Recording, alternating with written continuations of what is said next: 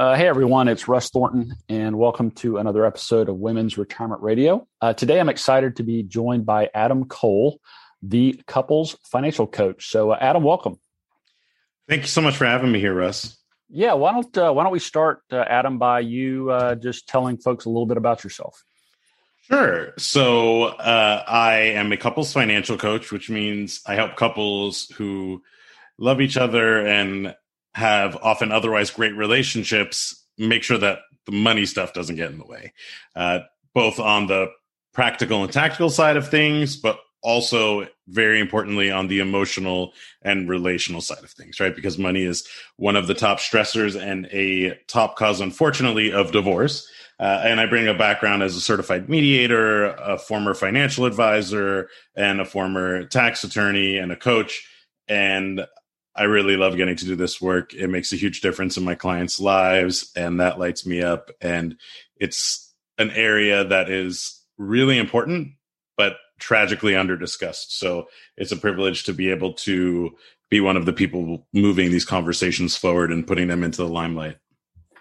Yeah, well, I, I appreciate you sharing that. And I, I think there's a lot of interesting parts to that we can definitely dig into in our conversation today. But um, you refer to yourself as a coach, but then you mentioned your background as an advisor, a tax attorney, um, um, a mediator, um, a, um, a professional coach. So, um, can you give us? Can you paint like a, a picture of like what an engagement looks like uh, with you and your clients? Is uh, is it uh, something that happens over uh, a series of sessions? Is it an ongoing thing, or is it just really dependent on the uh, on the situation that the clients find themselves in?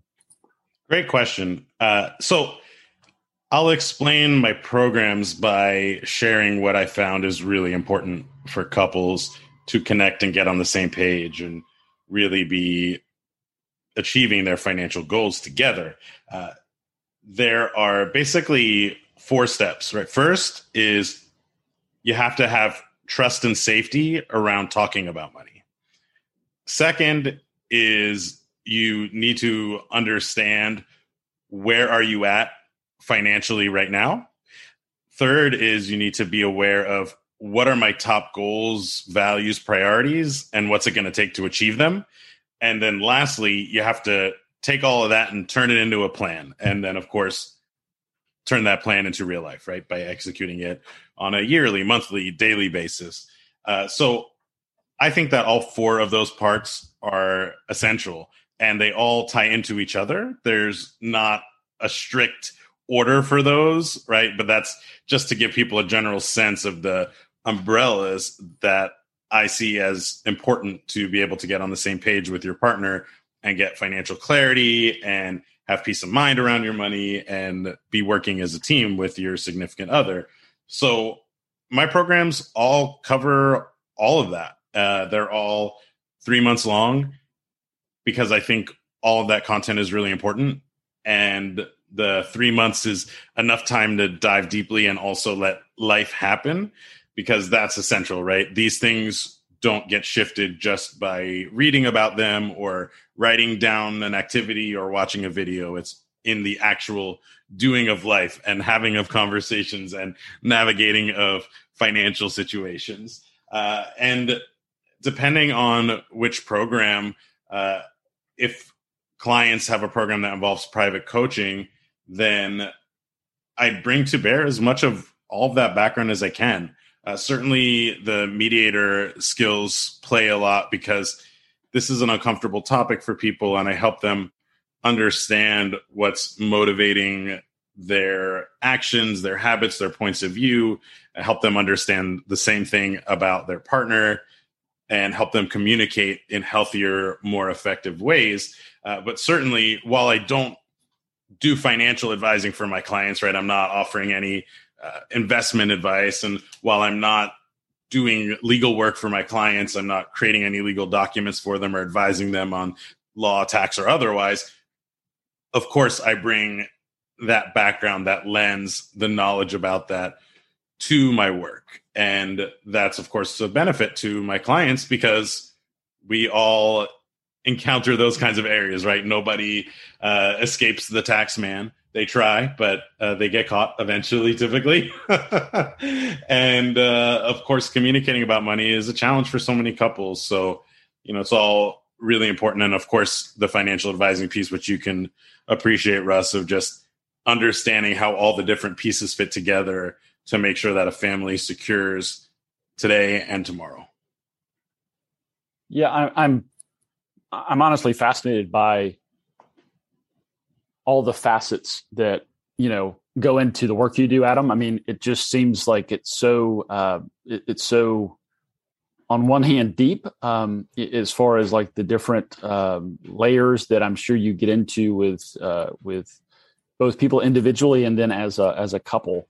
Uh, and I'm not sure there's I'm not sure that there's just one, but if you had to characterize the biggest challenge that you you help people address or solve through your work, what would you say that that biggest challenge is? uh, at a broad level, it's getting out of our own way, right? We everybody grows up receiving a series of messages and seeing how money's handled by their family and in their community.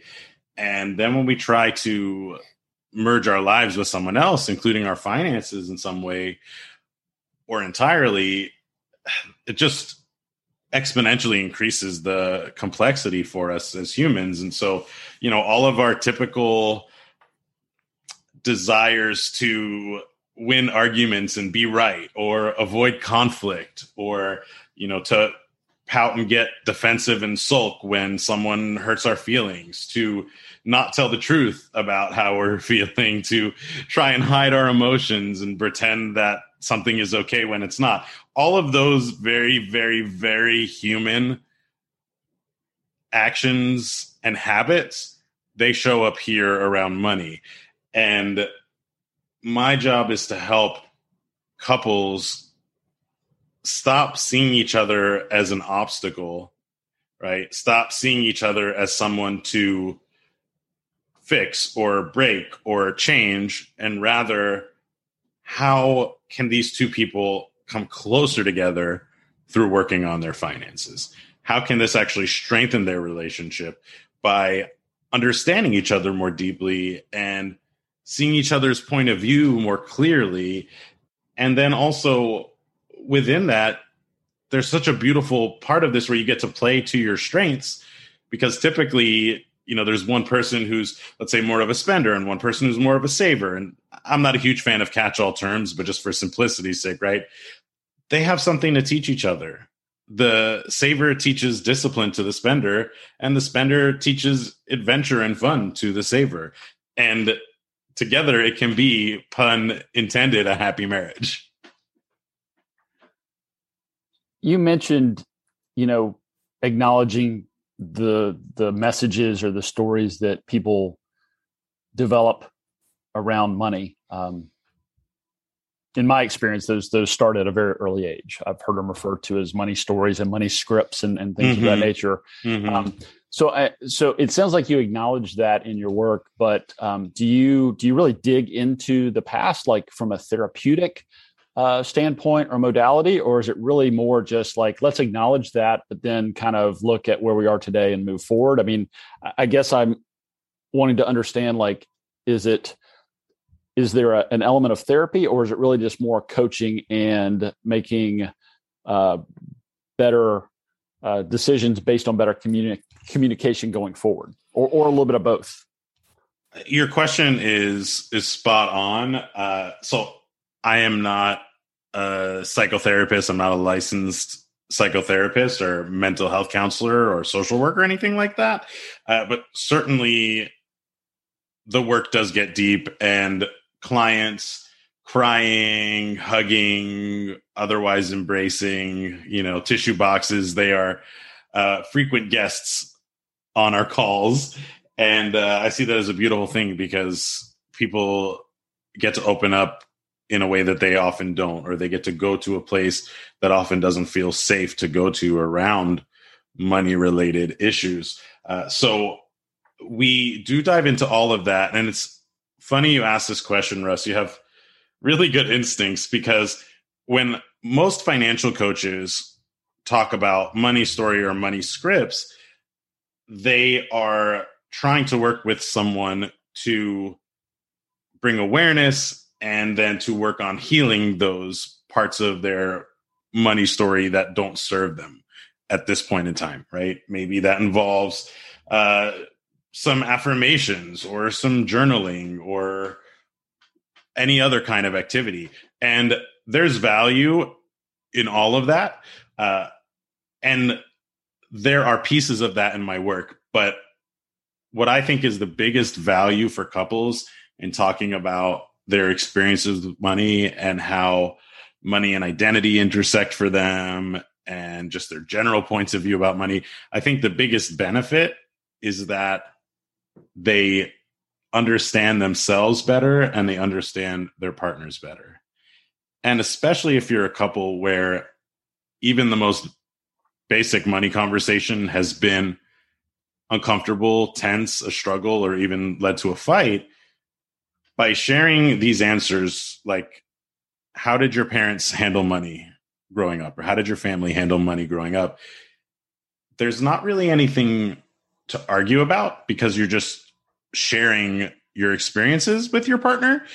And that alone, just having a couple of conversations about that that don't end in anxiety, discomfort, or fighting can make a unbelievable difference, right? It will lay those building blocks of that trust and safety I spoke about before. And so that is when in my work, that is the most valuable thing that I see come out of the conversation around our money stories. Uh, that said, along the way, while people are working on their awareness around their money story and then confronting all of the uncomfortable things around money for them, whether that's conversations or looking at their credit card statement or calling up their student loan servicer. While they're doing those things, along the way, they are inevitably healing parts of themselves, right? That were hurt, for lack of a better word, parts that needed healing around their relationship with money. So that happens too. Uh, and also, I think there's a huge value for couples in particular because it helps them start talking about money in a way that is safe and yet at the same time encourages you and your partner to open up to each other and learn to connect more deeply. Uh, yeah, hearing you describe it in in those terms, it, it almost seems like you're introducing a new uh, a new language. Might be a bit much, but uh, basically a new, um, I guess, perspective or a new angle with which to um, discuss money and and how different people see it differently, think about it differently, um, react to it or feel about it differently. So, um, I suspect that not not to oversimplify, I suspect that just creating a a healthy environment for better communication seems to be a big a big piece of this. Certainly not all of it, but I, I think um, you know just based on people's unique histories or um, you know how they grew up with money, as you mentioned. Um, I, am sure that you know uh, people that, as you said, love each other and have been together for perhaps many years might just kind of have their own different internal dialogue or language around money. I mean, would you say that's that's fair, or is that a little bit too simplified? Well, I definitely think it's fair. And look, no matter how wonderful a match you are for your partner, or even how similar you might be, you're never going to be exactly the same person with exactly the same experiences, right? Um, so, understanding your partner more deeply is, for all intents and purposes, always a good thing right? Um, and when, especially when we're talking about some of these core foundational things that form the way we think about life and the world around us, and money is 100% one of those things, right? I mean, if you think about it, Russ, most of us are working 40 plus hours a week to earn money, right? So there's 48 plus hours a week that we're doing something that is money related we're paying bills all you know throughout the month we are buying things probably almost every day, if not every day. So it's how many, how much of your time and how many separate instances throughout your day, throughout your week, month, year are you dealing with money? So many, right? It's a ton, hours upon hours. And therefore, it can make a huge difference if you understand your own relationship with money, if you understand your partner's relationship with money. Uh, and yeah, I mean, I think you did a really good job of summarizing it. It's basically, if I were to summarize, I'd say your money story is your the sum of all of your experiences and the messaging you received around money, but put through the filter of you, right? How your brain interpreted all of those things. And of course, that forms a lot of your ideas around money, including how you connect with your partner or in some cases avoid or argue with your partner when it comes to finances yeah uh, again just I'm, I'm fascinated by by the work you do and and that's why i was so excited to have you on on the podcast. So i'm, I'm thankful that we're having this conversation. Um what what's a what's a favorite client success story that comes to mind for you that you could maybe tell us a little bit about? Oh my goodness. Um well i'll tell you one and a half. Uh the half Perfect. is a client who the wife was the primary one pushing the husband to be more thoughtful and intentional around spending and more disciplined and just one moment in our calls where she said, Adam, you've been able in a few weeks to get him to do what I've been trying to get him to do for 20 years.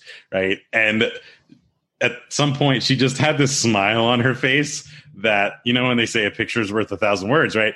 This smile was everything. And so I couldn't help it. I went and took a screenshot. I told her after I said, Is that okay with you? I took a screenshot. I can get rid of it. You know, so no, it's fine. But it just, it's so wonderful to see, right? The impact that helping people navigate their finances like you and I do, how big a difference it can make for them. Um, and as far as the one to accompany the half, I remember a client who came to me with serious conflict around money. Um, actually, the majority of my clients have healthy to very healthy relationships and money just happens to be an area where there's a challenge. Uh, but this couple was struggling. And I remember asking the wife, so what's going to happen in one, three, five years if things stay the same and nothing changes? And she's sitting next to her husband. We're actually on Zoom talking. And for the first time ever out loud, she says, honestly, if nothing changes in a few years when the kids are a little older, I'm probably going to walk out. Holy cow. Yeah. Um, and that was actually on a consultation call. Uh, it was they weren't even fully clients yet. Uh, and you know that was obviously a, a heavy moment. I checked in with her. I checked in with her husband. You know, see how it felt for him to hear that see how it felt for her to share that. And uh, within weeks, they were, it was just a whole new ball game for them. And at some point during their coaching program, the wife says to me, Adam, I was talking to one of my girlfriends the other day, and I referred to my husband as my best friend. It just came out. And she I haven't called him that in years. And that honestly is one of my absolute favorite moments ever in running this business. I mean, the same client used to get three, four hundred dollars a month in bank fees and credit card fees, and as soon as they started working with me, that went to zero, right? And they paid off twenty six thousand dollars of debt while we were working together, and there were a number of other wonderful concrete outcomes, including the wife really restoring her sense of self and confidence and restarting her business. But that to me was just like the crowning moment to go from if nothing changes, I'm going to walk out to he's my best friend again. Uh, yeah, that's wow. That's I mean, I'm all struck by the enormity of of just that one example and story. I'm sure you have many more, but I mean, not only did you ultimately save them money in debt service and bank and credit card fees, but I don't think it's an understatement to say it sounds like you saved their relationship, which is which is fantastic. I mean, what a great what a great outcome. Um, yeah, it was incredible to be a part of that, and you know, of course, they gave 110% to the program as well, right? You know, that's important. As you know, we could sit here and share activities or share thoughts or give suggestions or recommendations or share research or data, right? But ultimately, whether you're working with an advisor or a coach or none of the above, it's got to be on you. And by you, I mean everybody, myself, of the people listening. We have to get in action. We have to actually go live life, try out these things in our day to day lives and in our relationship and that's where the magic really happens. I couldn't agree more. I mean, clearly, you get get out of it what you put into it, um, and I think uh, I think your work is is uh, there's maybe no better example than the work you're doing with with couples. So, um, what's what surprised you most about your work with couples, Adam? Honestly, it was something I alluded to before. I thought when I started, that my bread and butter was going to be people who were in deep, deep conflict around money. And it turns out that most of the people who have worked with me, they have a strong relationship.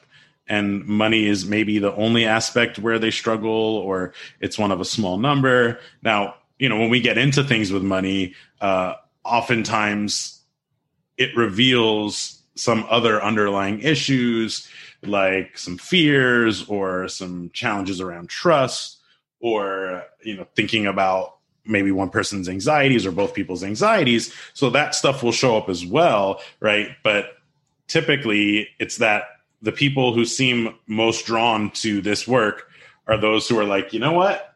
We're pretty solid but money we just don't know where to start or we're just overwhelmed or we feel anxious about it or there's a little bit of tension in the air or maybe we fought about it and so now we just try our best not to talk about it. But they come to this moment of realization where they're like you know what? Something's got to give something's got to change. I am no longer willing to put up with the status quo. And that moment is where everything has the potential to change if you step up and lean into it. Yeah. Yeah, fantastic. And you and I are having this conversation. It's July of 2021, and um, you know the last 12 to 15 months have been, uh, uh, I think, a little crazy for everyone with the pandemic and um, just all the challenges that that has introduced into people's lives. Um,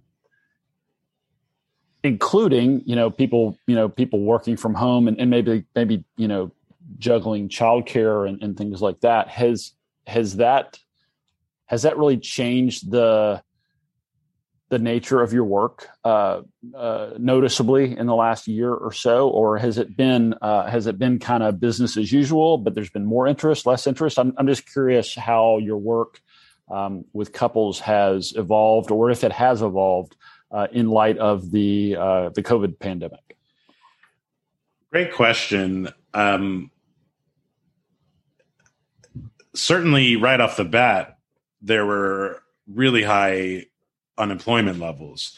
So that alone is going to bring up additional challenges for people who are trying to meet their financial goals, right? Um, the easiest way to save more money is to make more money and keep your expenses the same, of course, is the implied part of that. Uh, but so that alone was significant. Uh, another thing is that for a lot of couples, if they were working from home now, where maybe they weren't before, they're spending a lot more time together. And while for some couples that might have strengthened their relationship, uh, for a lot of couples, that's a really significant challenge to be with someone that much. Uh, so, you know, there were little tensions there.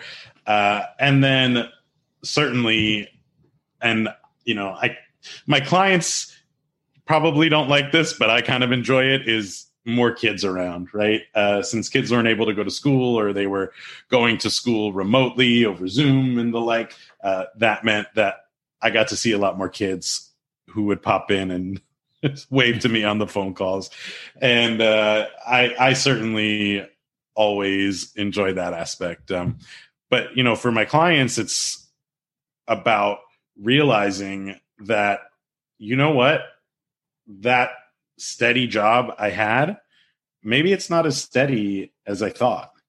And I think it spurred a lot of people to consider is the line of work I'm in the line of work I want to be in? Is the kind of company I'm working for the kind of company I want to be working for in the future?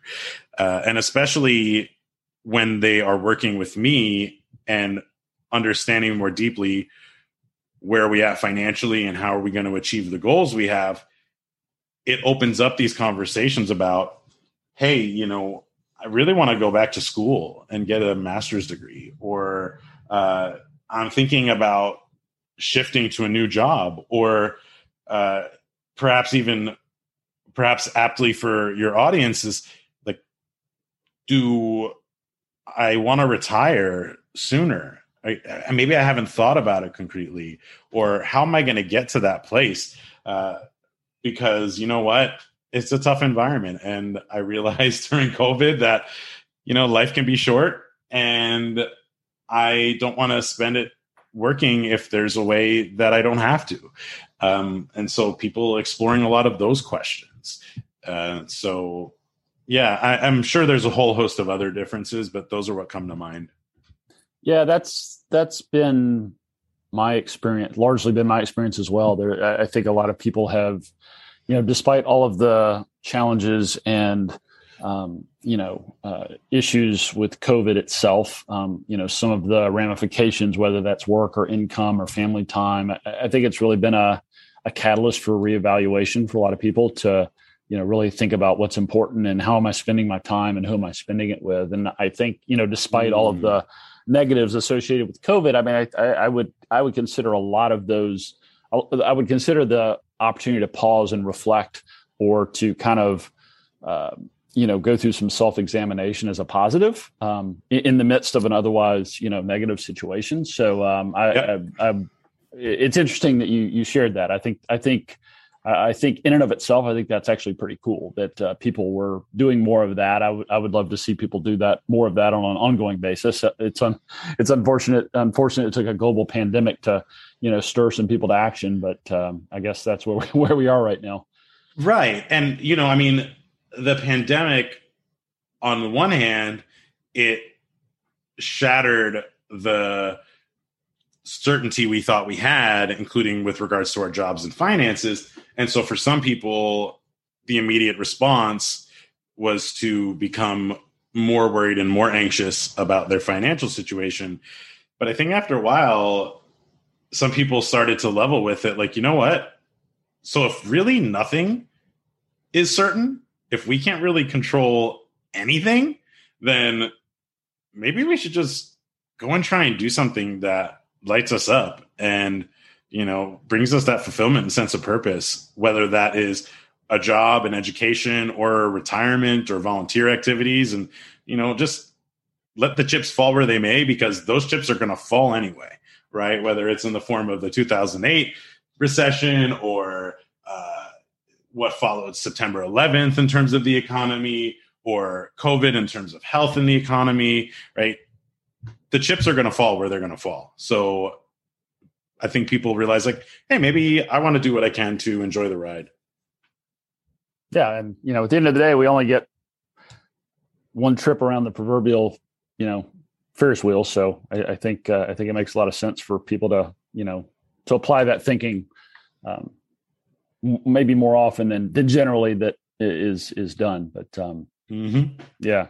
What um in in your work, Adam? What's what's a strategy or a piece of advice that, while certainly not going to be appropriate for everyone listening, um, you found to be particularly effective uh, in in helping with you know communication, money issues uh, within you know relationships? Yeah, there's there's so many, but one that comes to mind is just the importance of listening and making an effort to understand your partner. And this works for most people, for most couples. Uh, however, if there's a situation where there's uh, manipulation and financial abuse going on, you know, in that case, trying to understand, spending energy trying to understand your partner's point of view is maybe not the best piece of advice. And, you know, that's not something within the scope of my business. I don't work on cases where there's financial abuse going on. Uh, but, you know, if, if you're listening and you find yourself in a situation that you think might be that, first of all, I recommend doing a Google search for it. Uh, there's some wonderful data out there. And what I learned when I Googled it was that in financial abuse co occurs in 99% of domestic abuse situations because money is such an important lever of control in our lives and in our relationships. Uh, so if you're struggling with that, try and find some resources and do what you can. You can always reach out to me as well. I have some connections to folks who know a bit about navigating that space or some of them have personally experienced it and are now financial coaches, for example. Uh, but aside from being in that kind of volatile, unhealthy situation, listening, trying to understand your partner's point of view, and not to try and figure out if you agree with them or disagree with them or if they're wrong or if they're right or if it's a good idea or a bad idea just to understand them. I mean that's that's really a magical thing and we forget that. It doesn't always have to be like you know uh, some sort of athletic competition in terms of like our conversations with our partner. It doesn't have to feel like aggressive and move quickly and figure it out and get to the end of the race. Like it's just an infinite process of improving ourselves and becoming closer with our partners hopefully. Uh, and i think if you are willing to listen to what they have to say when it comes to money ask them questions. You know be curious about why they think the way they think and why they do the things they do. That will always lead to strengthening your connection. And the better connection you have when it comes to money the easier you can the more easily you can talk about it. That's going to make it so much easier to actually talk about your financial goals. Make a plan execute on that plan deal with things when the plan goes awry right including holding each other accountable right holding each other accountable is kind of hard to do if the other person doesn't think you care about their point of view around money right? So then they overspend, you try and address it with them, it's not likely to go well. But if you are really doing that listening curiously, it's going to create that beautiful foundation so that there is enough trust and safety to navigate things when obstacles come your way. And I think you gave the example earlier in our conversation that that maybe asking your your partner about what money was like when they were growing up or, or in their family. I mean, is that a is that a a good place to start? Absolutely. Uh, I think it's a, a, fantastic place to start because that is often the locus of so much of this. Right? Yeah. I mean, I know even for me personally, uh, I grew up with my mother and my father, and my father talked to me a lot about money related stuff from a pretty young age. But my grandfather actually had a really big influence on me. And, you know, I remember when I was a kid, he said, you know, I want to teach you about money so that you don't make the same missteps that I did when I was younger. And so what that meant for me, it was two things at the same time. Number one, I learned to be really money conscious and responsible, quote unquote, with my money, right? Uh, but I also learned and picked up on some of this extreme caution and that translates to anxiety uh, around money so it's like oh my god the narrative sounds something like i better not make a foolish decision with my money otherwise i'm stupid and i'm bad right and so this happens at a young age these were conversations well before age 10 right and i still feel those reverberations today right where my fiance is like oh, I need this piece of tech equipment. And I'm like, oh, yeah, I'd like one too. And, you know, I just sit there thinking about it. And I haven't even opened Amazon. And she's like, okay, I just ordered one. It'll be here in two days. Like, what? Right.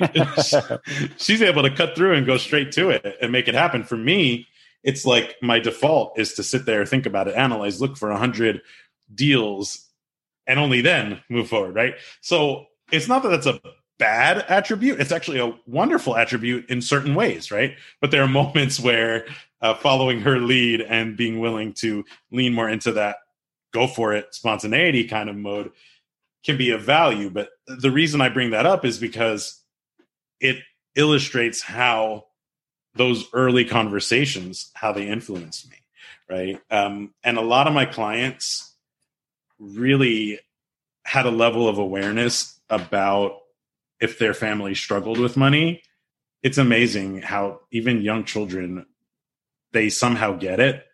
Um, I don't know if it's context clues or if their parents talk about it in front of them or both, but you know, they're here they are like little kids, four, five, six, seven years old, and they're picking up on that money's a struggle. And that affects them profoundly down the line, including when they're in their relationship or marriage. Yeah. So interesting. Um, so interesting. Uh, so, you know, this is um, Women's Retirement Radio. So, uh, uh, everything we talk about kind of revolves around retirement as it relates to women. Um, I, I'm curious, Adam, when you think about the word retirement, what comes to mind for you personally? For me, it's about freedom of time and energy. Uh, the ability to spend it doing the things that most matter to me at that point in time, which, God willing, will be spending time with my children and maybe grandchildren and uh, the rest of my family and good friends.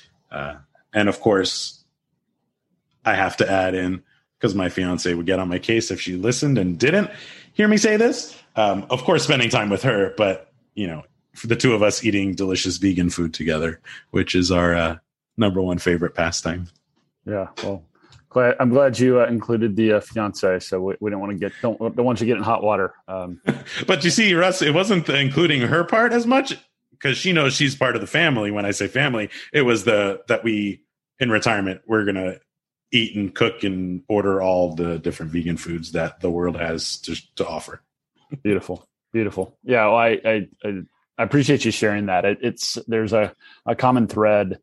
Um, there seems to be a common thread among my guests when they talk about retirement. It's not like uh, they don't seem to anchor to like a, a, certain financial goal or number. It's really just about having uh, freedom, choice, optionality, uh, being feeling like they're more in control. And if they want to work, or if they want to volunteer, or if they want to, you know, um, cook and eat vegan food. I mean, it's I, I think it's just having the the flexibility and the choice to be able to to feel like they can do what they want to do when they want to do it. So uh, I think that's I think that's awesome. Um, yep.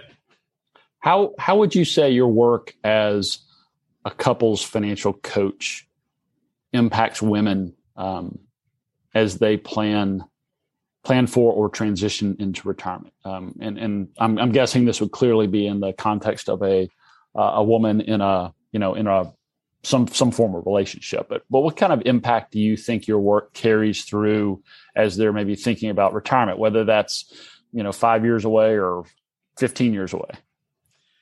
Absolutely. Uh, so first, I want to share a couple of things that I notice or that studies have borne out about women and money, and then I'll explain how it ties to my work.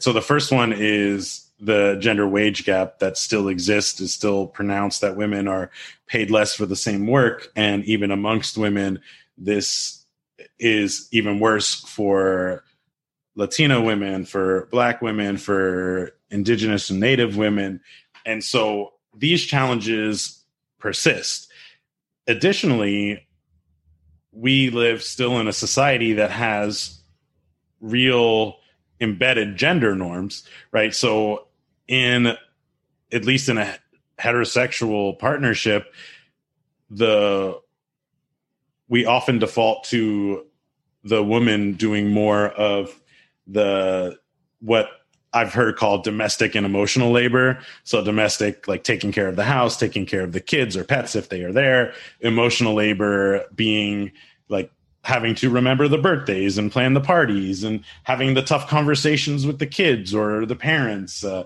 you know, that kind of stuff. And that kind of work is typically not compensated, at least in our society and, here in the US and in the West at large. So you have these two really important factors. Women earn less than men overall and earn less even for the same work. And they also do a lot of other things more often than men do in heterosexual partnerships and those things they don't get paid for right there's not a uh, an entry in the financial accounting spreadsheet for how much you clean the house or how many difficult conversations you had with your kid. So what that adds up to is what i would call a power dynamic. Um, when it comes to finances, on average, in a male and female relationship, there's a certain market advantage that the men have because of those things I was speaking about before. And it can create a whole lot of different feelings, right? Um, if you and your partner don't feel comfortable talking about money, don't have a shared ethos when it comes to how you handle your finances if you're not rowing in the same direction toward a certain set of goals, right? And even if some of those goals are more for one or the other of you, but you're still both like, okay, rooting yourself on and rooting your partner on for their goals as well as your joint goals, right? If that's not happening, it can become a really treacherous space and time for women. And it's like, well, what do we do with our retirement accounts and our 401ks? how are we going to divide expenses as we transition to retirement right what about if you want to purchase a home in cash as you know sometimes people who are in retirement like to do that if they have the means. And you know, how do we navigate that? What about if one of us has more cash set aside because we either kept our money separate all these years or maybe we had some joint but some separate? And you know the higher earner was able to set aside more right? How do we navigate all of that? Um, and even what are expectations of each other in retirement right? Um, because just because we're not working a job anymore doesn't mean that our children don't still have misadventures and needs for their parents and things where we want to run to their aid right? Whether it's a topic that we might think we know more about or for their children or whatever the case may be right? So i think that if you have not established this level of communication clarity teamwork with your partner as you trend towards retirement the issues are going to be there at least as pronounced as they were before um, the only thing is now you may not be making any more income, or at least uh, earned income in retirement. Now, from one point of view, you say, okay, well, you know, maybe that's helpful because if there was a disparity in terms of how much we earned, well, that disparity is not going to widen anymore because we're both retired. On the other hand, if you're retired and living off a different amount of assets, in part because of a pay difference, for example, it can possibly in some ways increase the tension and anxiety, right? Or resentment.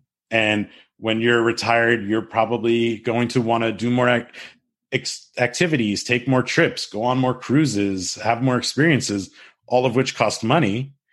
And if you two don't have a good idea of how you're going to tackle those things, right, to make sure that you're both enjoying them and included as much as possible, it can get awkward.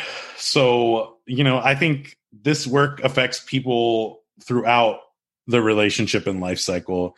And there are some particular nuances as you and your partner approach retirement.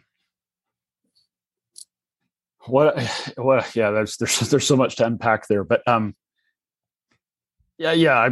Thanks for sharing that. I mean, I, in addition to the wage gap and potential power dynamics around gender norms, I mean, there's also um, there's also the fact that statistically women live longer, and um, which which could compound some of these issues. Um, add to that the fact that a lot of women um, either step into or are kind of fall into a caregiver role as their parents age or so uh, yeah, it's just uh, great points. The, yeah, it, it, can just really turn into like a, a, really this kind of perfect storm of problems. So I think uh, to your point, Adam, the, the the sooner you can get on the same page with your with your partner, um, get to a place where you're both supportive uh, and, and kind of both reading from the same sheet music. I think I think the better because I think those potential problems just you know run the risk of compounding the the more the more time that they go unchecked. So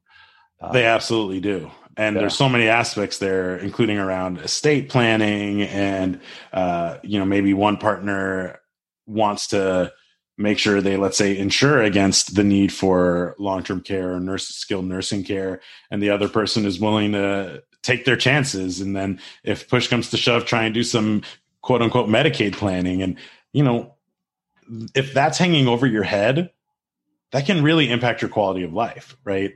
And the yeah. only way to not have it hang over your head, unless you're extremely wealthy, is for you and your partner to connect and create a plan that honors each of your worries and fears and also the wants and goals you have. Yeah. Yeah. This, Adam, I, I feel like you and I could probably continue talking for another hour or two. But in the uh, in the interest of, of your time and that of our listeners, uh, let's let's start to wrap things up. Um, sure. How how just just kind of on a personal note, how do you and, and you may you kind of already touched on some of this perhaps, but how do you most enjoy spending your time uh, when you've got an hour or two all to yourself? Um, assuming assuming you ever do have an hour or two all to yourself. Yeah, I you know some of the simple things uh, watching a TV show that makes me think or makes me smile, going for a walk around the neighborhood. Uh, I am a first time uncle. I have a one and a half year old nephew. So taking a peek at pictures and videos of him that always makes me feel full hearted. So, you know, I enjoyed that. And of course, who doesn't like a little nap or a meditation, uh, that also is a pleasure. Yeah. Uh, and I meant to ask earlier, have you and your fiance set a wedding date? We have not yet. As of the moment of recording, it is all in the works. Yeah. Well, congratulations, nevertheless. Um, Thank you. Appreciate yeah. it. Um, so, if there were we've covered a lot um, and and uh, i know i know our conversation is going to stick with me. I'll, I'll, probably be thinking of this about about our conversation for at least the rest of the day and, and maybe the rest of this week. But if there were one thing that our listeners could take away from our discussion today what would you want that one thing to be? While these money related conversations have deep roots, keep it simple. Share your thoughts, give your partner space to share theirs, and then work together to find a way forward that honors each of you and the relationship that you've built. Right? At the core, that's what this is all about.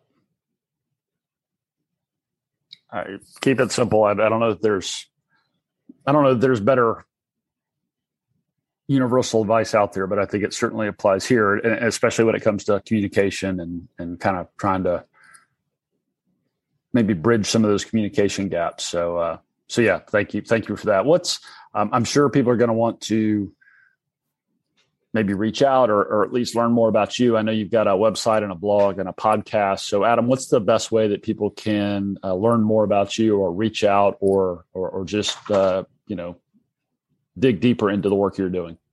Uh, first of all, I mean, thanks for the opportunity to share about this, and of course for the conversation, Russ. Uh, and thank you to everybody who's stuck around and listened. I appreciate that. It really means a lot. And my website is couplesfinancialcoach.com and I have a really neat quiz on there that'll take you two minutes uh, called where you get to find your couples money personality type. And that's at couplesfinancialcoach.com slash quiz. And then at couplesfinancialcoach.com slash podcast you will find all of my podcast episodes. Uh, and the podcast is called which hopefully makes it simple to remember the couples financial coach podcast so it's on all the major platforms including apple and spotify and all the listings like i said are up on my website as well which is couplesfinancialcoach.com awesome We'll we'll be sure to uh, share links to to all those resources in the show notes, Adam, and, along with your uh, LinkedIn profile, so people can reach out and, and learn more. So uh, so thank you again. This has been a lot of fun. I, have really enjoyed our conversation and, and, getting to know you and your work a little bit better. Um, and, and I'm glad we were able to share share this conversation with our listeners. So so thanks again. Thank you for having me, Russ. Yeah, and for everyone out there listening. Um, Thanks so much for joining us. This has been another episode of Women's Retirement Radio, and we look forward to uh, joining you on our next episode. It's Russ again. And before you go, I want to provide a brief disclosure. You should consult a financial advisor familiar with the specific circumstances of your unique financial situation before making any financial decisions. Nothing in this broadcast constitutes a solicitation for the sale or purchase of any securities. Any mentioned rates of return are historical or hypothetical in nature and are not a guarantee of future returns. I'm a financial advisor and an investment advisor representative of Wealthcare Capital Management LLC, an SEC registered investment advisor based in Richmond, Virginia. The views discussed in this podcast are my own and may not be consistent with or represent those of Wealthcare Capital Management.